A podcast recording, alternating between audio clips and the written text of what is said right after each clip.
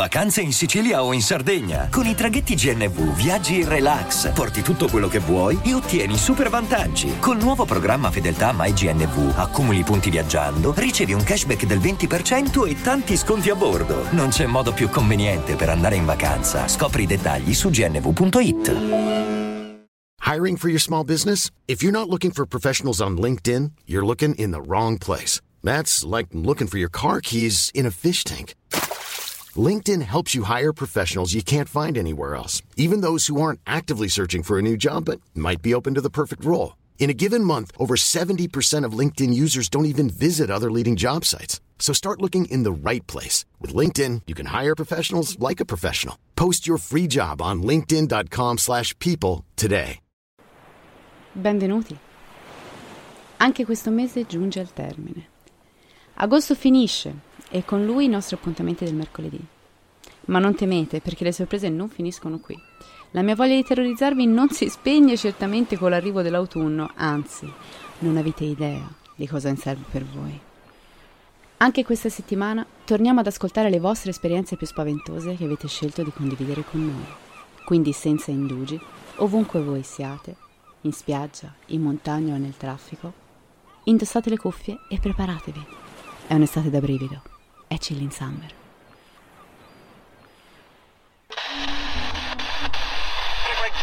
Cosa importa se sogniamo in Puerto Rico? Ah, il sudore ci appiccica.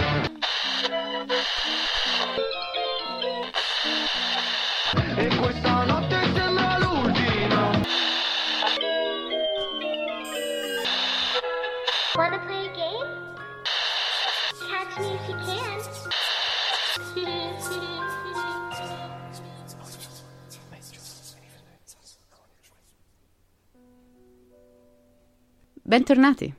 Siete ancora in vacanza? Beh, io, io no. Il terrore non va mai in vacanza, dicono. Troppo? Va bene, dai, la smetto. Le storie di oggi sono tutte anonime, ma restate fino alla fine perché c'è una sorpresina. La prima storia, per quanto inquietante, ci dà una speranza. Spero quindi che possiate ascoltarla con il cuore aperto. Premetto che io mi ritengo una persona abbastanza razionale e poco impressionabile. Questa cosa però mi ha fatto abbastanza pensare. Mio fratello minore è morto nel 2015, aveva solo 22 anni. Mio padre invece è morto nel 1995. Qualche tempo dopo la morte di mio fratello, mia madre ha conosciuto una signora che afferma di poter stabilire dei contatti con i defunti. Come da premessa, credo poco a queste cose, ma la ragazza non lo fa dietro compenso, lo fa a detta sua per portare un po' di pace a chi subisce queste perdite. Lei precisa che non lo fa a comando e non succede sempre. Comunque, dopo un paio di questi contatti ho iniziato un po' a ricredermi. La prima volta mia madre mi chiamò e mi chiese se per caso avessi comprato un divano nuovo. Le dissi di sì e lei mi disse esattamente colore e forma, dicendomi che glielo aveva detto mio fratello in uno di questi contatti. Rimasi un po' interdetto, perché ancora non avevo mandato nessuna foto relativa al nuovo acquisto. La seconda volta successe quando mia moglie restò incinta. La ginecologa era convinta che fosse maschio. Mia madre mi chiamò, dicendomi: Tuo fratello ha detto che sarà femmina. E l'ha chiamata Danielina, un vezzeggiativo del suo nome al femminile. Beh, alla successiva visita ginecologica, la dottoressa disse che era una femmina. Mia figlia è nata lo stesso giorno dell'anniversario della morte di mio fratello. Durante l'ultimo di questi contatti, mia madre è rimasta abbastanza toccata perché la ragazza le disse: Daniele ha detto che è con suo padre, come volevi tu quando avete litigato. Mia madre, durante una delle ultime volte che litigò con mio fratello, gli disse: Ti si possa riprendere tuo padre. Cosa che non ha mai detto a nessuno, solo a me dopo quel contatto. È una situazione strana, che ancora non riesco a capire e che penso mai capirò. Beh, a me questa storia ha commosso, e non poco, voglio essere sincera. Anche io sono abbastanza scettica per quanto riguarda il contatto con i defunti attraverso terzi, però il fatto che la tua bambina sia nata lo stesso giorno della morte di tuo fratello è qualcosa di inspiegabile, che secondo me va oltre il puro caso. Mi fa pensare a un messaggio di speranza, come a dire in questo giorno non dovete più disperarvi con un ricordo tremendo. Gioite, perché c'è nuova vita e va celebrata con amore. Grazie mille, caro anonimo, per questa esperienza. A volte c'è bisogno di ricordare che l'inspiegabile non per forza è terrificante. E come se non vi avessi detto nulla, la prossima esperienza ce la racconta una forza dell'ordine, un agente di polizia in pensione che ha scelto l'anonimato e che però ha scelto anche di non farci dormire stanotte. Era una notte di luglio del 1983. Quel giorno io e il mio collega eravamo di volante dalla mezzanotte alle sette del mattino. Eravamo usciti in orario. Dopo mezz'ora arrivò la chiamata dalla sala operativa che ci ordinò di recarci con urgenza verso una villa di cui non dirò il nome, in quanto era scattato l'allarme e i custodi credevano che gli intrusi si trovassero ancora all'interno. La villa si trovava su alcune colline appena fuori città. Era una villa enorme del Settecento, bellissima. Addirittura Vittorio Emanuele III era solito soggiornarci quando veniva in visita in Toscana. L'abitazione era circondata da mura altissime e all'interno vivevano padre, madre e figlio adulto, la famiglia dei custodi. Appena arrivati notammo che il figlio aveva un fucile a tracolla. Disse di aver sparato due colpi in aria appena sentito suonare l'allarme, così da spaventare i possibili ladri. I custodi ipotizzarono che gli intrusi fossero entrati da un vetro della porta finestra di uno dei saloni. Ci recammo quindi nella stanza in questione e lì notammo la prima cosa strana. Il vetro era appoggiato all'interno del salotto, ma non era né rotto né tagliato con uno dei tipici attrezzi. Sembrava rimosso interamente dalla cornice della porta finestra. Cosa ancora più strana, la cornice era stata rimessa al suo posto. Ciò ci rese immediatamente dubbiosi. Iniziamo il giro delle stanze. Controllammo numerose sale e bagni. La villa era stracolma di oggetti di valore, addirittura la rubinetteria era placcata d'oro. Uscimmo anche fuori. Controllammo il parco che circondava la casa, ma non trovammo né impronte né segno alcuno. Passarono due ore. Alla fine tutti e cinque ci ritrovammo dentro una delle cucine per scrivere le ultime cose prima di congedarci. Io ero seduto al tavolo, che aveva di fronte un lungo corridoio con un'altra porta alla fine di esso. Ci fu un momento di silenzio. Nessuno parlava anche perché era già stato detto tutto, quindi mancavano veramente giusto due righe. Su una poltrona c'era un gatto sornione. Era vicino a me, lo ricordo come se fosse ieri.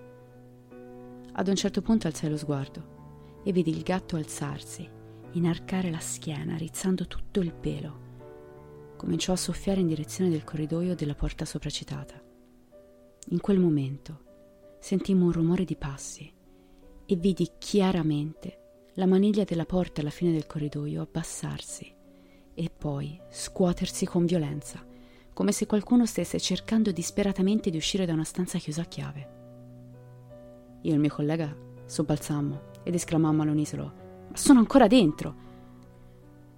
Ci precipitammo in corridoio con pistola alla mano, spalancammo la porta, ma non c'era nessuno. Ma dove sono? Come hanno fatto a sparire in pochi secondi? ci incaponimmo. Insieme ai custodi rifacemmo il giro della villa.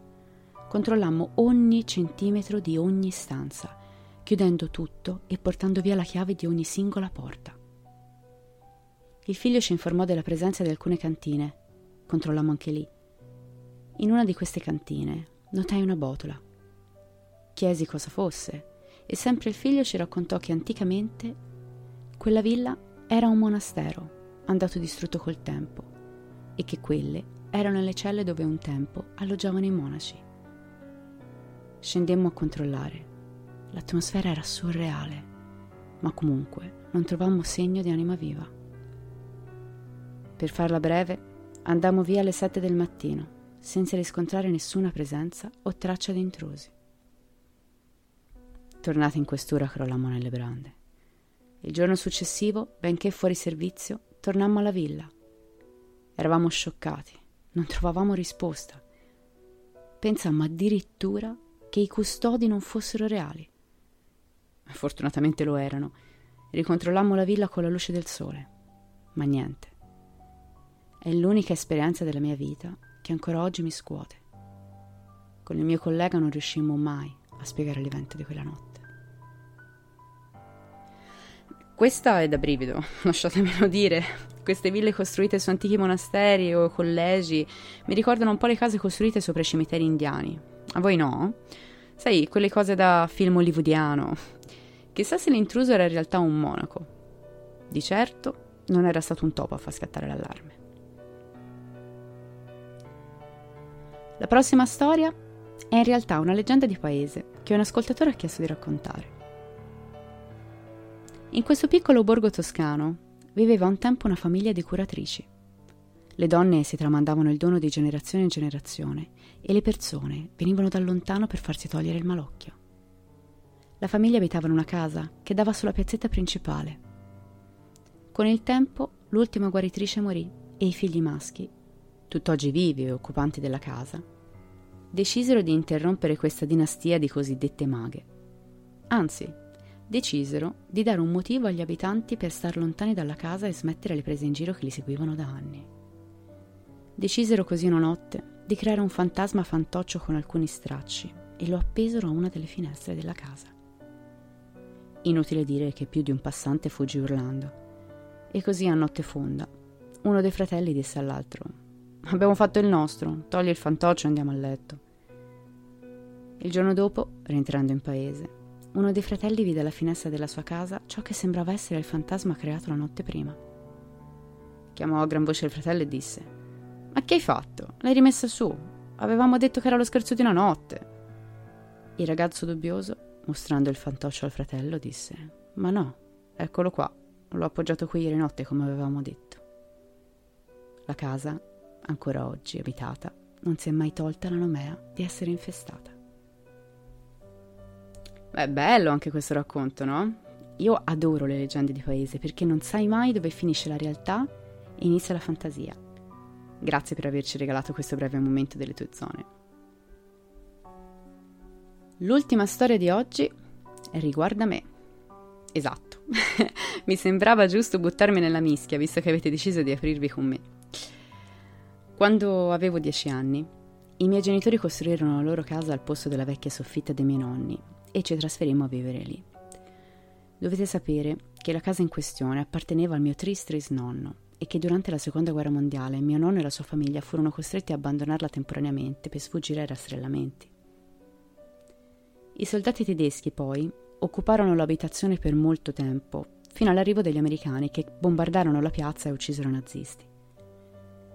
Ricordo che da piccola mio nonno, vangando l'orto, rinvenne ilmetti, pezzi di fucile, ma io ero una bambina e quindi non, non ne capivo più di tanto il senso. Mio padre è stato sempre appassionato di storia e quindi chiese a mio nonno di poter conservare i ritrovamenti in una vetrina del suo studio. Dopo qualche mese dal nostro trasferimento, all'imbrunire, una sera, ricordo che i miei genitori mi chiesero di salire in mansarda a chiudere la porta finestra. Salii da sola le scale accompagnai con il mio corpo il peso della persiana scorrevole e chiusi la porta a vetri. In quell'istante, ve lo giuro, dietro di me, riflesso nel vetro, vidi un ragazzo giovane, direi sulla ventina, più alto di me, pallido e con addosso una divisa militare. Scioccatissima, fuggì urlando, lanciandomi giù per le scale a rotta di collo, piansi disperatamente, il cuore a mille e per i quattro anni successivi mi rifiutai di metter piede in mansarda. Qualche tempo dopo, anzi qualche anno dopo, tornando sull'argomento, mio padre mi disse che la divisa che avevo descritto anni prima corrispondeva a quella indossata dai soldati tedeschi durante la seconda guerra mondiale. I cimeli ritrovati nell'orto di mio nonno sono ancora nella stessa vetrina e paradossalmente quella mansarda è diventata ed è rimasta per molto tempo la mia camera da letto. Si conclude qui il nostro appuntamento estivo con Chill in Summer. Spero vi sia piaciuto. Vi invito a condividere il vostro pensiero sulle storie di cui abbiamo parlato questo mese nel nostro gruppo privato, che potete trovare su Facebook. E se vi va, mettete un like alla pagina di Facebook Direful Tales. Noi ci vediamo venerdì con un nuovo mistero risolto. Mi raccomando, come sempre, restate spaventati.